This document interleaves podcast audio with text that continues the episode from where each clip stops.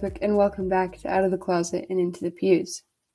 This podcast aims to mark and celebrate an emerging theological and religious scholarship among religious people who self identify as queer. Out of the Closet and Into the Pews aims to get us to understand that queer power is not an inherently secular movement, but rather that many queer folk understand social movements to be associated with their faith. For the last 20 years, queer theologians and communities have been developing contextual theologies to challenge and critique the ingrained heteronormativity in theological thought, spiritual practices, and institutional governance. This really led me to question what liberation really means to queer individuals and communities of faith. During the last 10 years, the voices of queer religious people have really started to emerge, but in doing so have highlighted the challenge of multiplicity. Those of us who are queer people of faith experience multiplicity all the time. We belong to multiple communities, queer, religious, spiritual, but yet we are often asked to choose one over the other. Am I queer today, and if so, do I downplay my religion and spirituality? Or am I religious today, and therefore downplay my queerness? Those of us who are queer and religious seem to live and exist in a third space that is created by the intersections of our sexualities and our religious identities. As queer religious people, many of us never feel at home, but many of us find the solace in our religion. This podcast, through interviews with religious scholars and practitioners, aims to show that religious and queer identities do not have to be seen as competing, but rather can be both salient in a person's sense of self.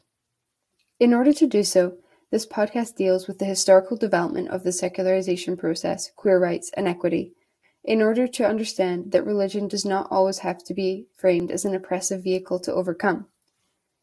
By depicting the difficult and often unarticulated relationships among secularism, religion, and queer liberation, this podcast wants to lay the groundwork to highlight how the secular does not guarantee a tolerant state along LGBTQ rights. In doing so, this podcast states that while secularity may be compatible with liberation in some forms, it is not a linear process, and therefore it does not lead to emancipation for all.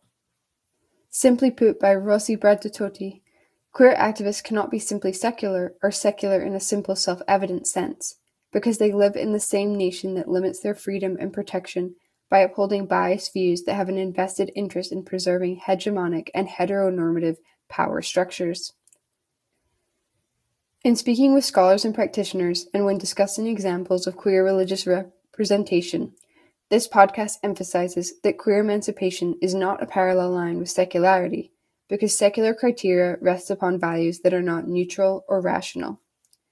More specifically, secularity and queer emancipation are not inherently aligned because societal values are chosen and enforced by those in power, and when values are enacted, they do not always consider LGBTQ identities, or LGBTQ identity holders are rarely the ones in control. However, this podcast wants to go further than just say secularism does not guarantee freedom and protection for all. It also wants to state that religion can and has been able to provide shelter, liberation, and freedom for LGBTQ identities, and in some cases may even lead to emancipation in ways that secularism cannot. To understand why secularism does not guarantee tolerance for all, we must turn to the work of Talal Asad and Saba Mahmood. Talal Asad, in his critical work on the secularist formations, points out that the modern subjectivity entails a strong emphasis on moral and individual agency. By this, Asad means that the notion of resistance often takes for granted that individuals have agency. However, in categorizing the nation state's invested interest, Asad uncovers that while individuals may have agency, only some have the structural systems of power that come with it. From this, Asad emphasizes that the theoretical narrative of modernity is intertwined with the religious sphere. Therefore, if modernity, or indeed secularity, is linked with religion, then the individual's emancipation cannot be correlated to freedom from religion's control as previous seculars may have allowed us to believe. Asad states that agency is connected to the conception of resistance and the assertion of one's rights against tradition and social norms. In this perspective, Asad is challenging secularists to acknowledge how they have failed to see the ideological and religious charge of the very values they perceive to be secular, normative, and neutral. Asad provides this podcast for a way to think and understand how secularity is not linear as we may have previously thought, and that queer liberation is clearly not parallel to secularism through his foundational argument that a secular state does not and cannot guarantee tolerance because it puts into play different structures of ambition and fear. Asad states that the law never seeks to eliminate violence since its, objective has always been to regulate violence. Rather than associating a secular state with reason and tolerance, Asad depicts it as characterized by violence and inequality. Asad even goes on to say that the liberal public sphere has always excluded certain kinds of people, including women, subjects without property, and members of religious minorities. For Asad, the secular nation state, particularly in the West, is a space of social exclusion, in which those who share the values of those in power are invited to navigate and assert their identities whether it be about religion, gender, race, or sexuality. While Asad is telling us that as scholars we must question our assumptions about secularity and modernity, he is also telling us that at all costs we must avoid our tendency to characterize inequality and violence as religious. Thus, Asad challenges us to see how the political categories of religious versus secular have created misunderstandings and violence in the modern world, in particular the Western world. For Asad, the foundations of the secular are formative in Western narratives of collective. Therefore, it allows secularity to draw the lines in a nation state concerning what constitutes violence, pain, and suffering.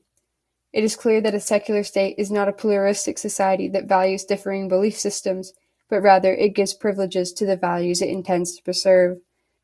In relation to this podcast, the values that secularity intends to preserve are heteronormative power structures. Saba Mahmood furthers the work of Talal Asad to depict how the theory of secularization is less about regulating religion and politics, but rather about the regulation of religious life in the name of enforcing and protecting religious freedoms. It is clear that Mahmood is not trying to replace the secular with religion or create a hierarchy between the two, but rather she is emphasizing the limits of secular authority.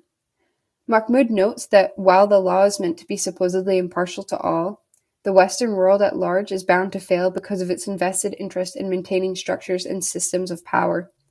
For Mahmood, it is critical to dispel the idea that liberation and sexuality, which in some ways may seem to be inherently connected, can somehow ensure tolerance of diverse perspectives and identities. In Mahmood's analysis, the secular fails not only to deliver on the promise of freedom, but also protection, in that the nation state is often involved and regulates the violence against bodies that do not fit the national body.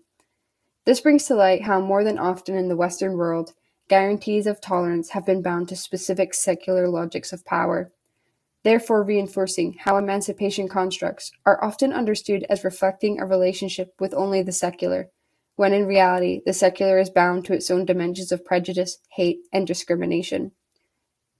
By way of understanding Talal Asad and Saba Mahmood's critique of the notion that a secular state guarantees tolerance, we are left with even more questions about how to deal with structural inequalities in a pluralistic society under a secular state. More specifically, how to deal with these inequalities when those in power are using secularity as a justification for dominance and oppression. By understanding the historical development of the secularization thesis, it is clear that the construction of religion as only problematic and oppressive in progressive discourses and specifically queer discourses, has become an essential strategy for those in power to neglect the marginalized voices that are suffering the most. This has left this podcast with questions about why secularism cannot be the only agent of queer liberation. In recent years, scholars of queer studies and religion have called for a critical examination of how sexuality can take ground in the field of religious studies. For many queer theorists, religion has been characterized as another patriarchal institution that has limited sexual freedom and even left behind LGBTQ liberation. Furthermore, the fight for LGBTQ rights and equality seems to depict religious institutions and queer rights as on opposing sides. By utilizing Talal Asad and Saba Mahmood's critical analysis of the relationship between secularity and Islam, it is evident that the notion that a secular state is not tolerant has parallels that extend past Islam and in relation to other marginalized identities. More than this, in combination with the understanding that in the construction of secularity certain identities are excluded from the nation state, it is apparent that we can apply Asad and Mahmood's analysis of secular criteria to queer sexuality and emancipation, thus deconstructing the secular narrative of liberation whereby sexual freedom is parallel to an increase in the decline of religion. This podcast wants to confront scholars of queer studies and religion to see how sexual liberation has been seen as a principle of embracing modernity. You can only be sexually free if you leave behind the hard truths of the age, aka religion, and accept modernity. However, Out of the Closet and Into the Pews is not trying to replace sexual freedom with religious freedom, but rather aims to ask questions that assume it is impossible to analyze how homophobia emerges in a secular state, because homophobia can only be connected to religion's institutional authority and power. Queer theorist Judith Butler provides analysis for how the Dutch government uses openly gay men as a marker of modernity to signify process. Thereby, Butler is questioning how equating LGBTQ lives with secular criteria and political modernity. Butler is critiquing the assumption that a secular nation is grounded in equality and autonomy for LGBTQ plus individuals, and that religion is responsible for the hierarchical differences between heteronormativity and queer society. For Butler, this framework neglects the queer exclusion from a secular nation and fails to present the continuous obstacles secular societies present for queer identities. Butler is also providing us a central critique about queer theory in stating that queer theorists, historical precedents, and conceptual relationships with religion has allowed the idea that religion is only oppressive to persist in queer theory. Butler argues that we must investigate how queer individuals can be liberated by religion and to do this, we must begin by blurring the relationship between queer theory and religion. From Butler's work, we can see how secular power seeks to privatize religion. In doing so, secularity attempts to confine religion as incompatible with LGBTQ identities and lives. To put this another way, Butler challenges the idea that a secular world is a society of political inclusion. If this were the case, there would not be laws that prevent local government entities from passing discrimination protections for LGBTQ communities. This provides a critical avenue to unpack what queer religious representation looks like and how it functions to provide liberation and emancipation in ways that the secular does not. To do this, we must understand liberation theology. Queer religion and theology typically challenge conventional ideas of queerness and religion to ask whether it is possible to be both simultaneously. When approaching queer religious representation, we must seek to engage and reshape traditional discourses that construct religion and queerness as separate identities.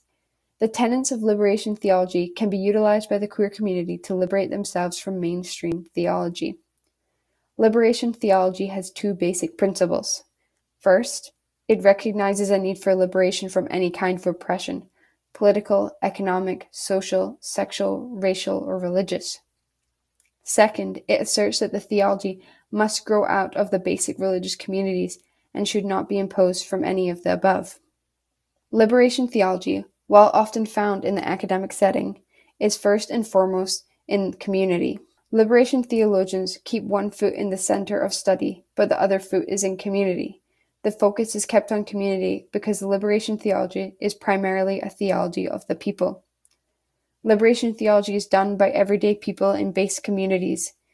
It is there alongside the people, speaking, listening, asking questions, and being asked questions. Liberation theology often comes out of the very painful experiences of exclusion, discrimination, and violence arising from prejudice and oppression. Queer people of faith deserve a queer theology that is not just inclusive, but takes into account their distinct experiences. LGBTQ plus people endure violence towards their community struggles with coming out, and political discrimination. Queer theology uses these experiences to help the community find their place. Queer theology, in addition to using the unique experiences of LGBTQ plus people, also reclaims the right to sexuality and reclaims the right to love. Queer theology will allow the LGBTQ plus community to reclaim their space in religion and spirituality. When discussing how queer theology and religion allows the LGBTQ community to reclaim their space in religion and spirituality, I want to turn to the Sisters of Perpetual Indulgence, an example of queer religious liberation and representation. The Sisters of Perpetual Indulgence are an order of queer and transgender nuns who devote their lives to community service, ministry, promoting human rights and outreach for queer individuals in a secular society. According to scholar of religion Melissa Wilcox, the Sisters of Perpetual Indulgence are dedicated to the promulgation of universal joy and expiation of systemic guilt.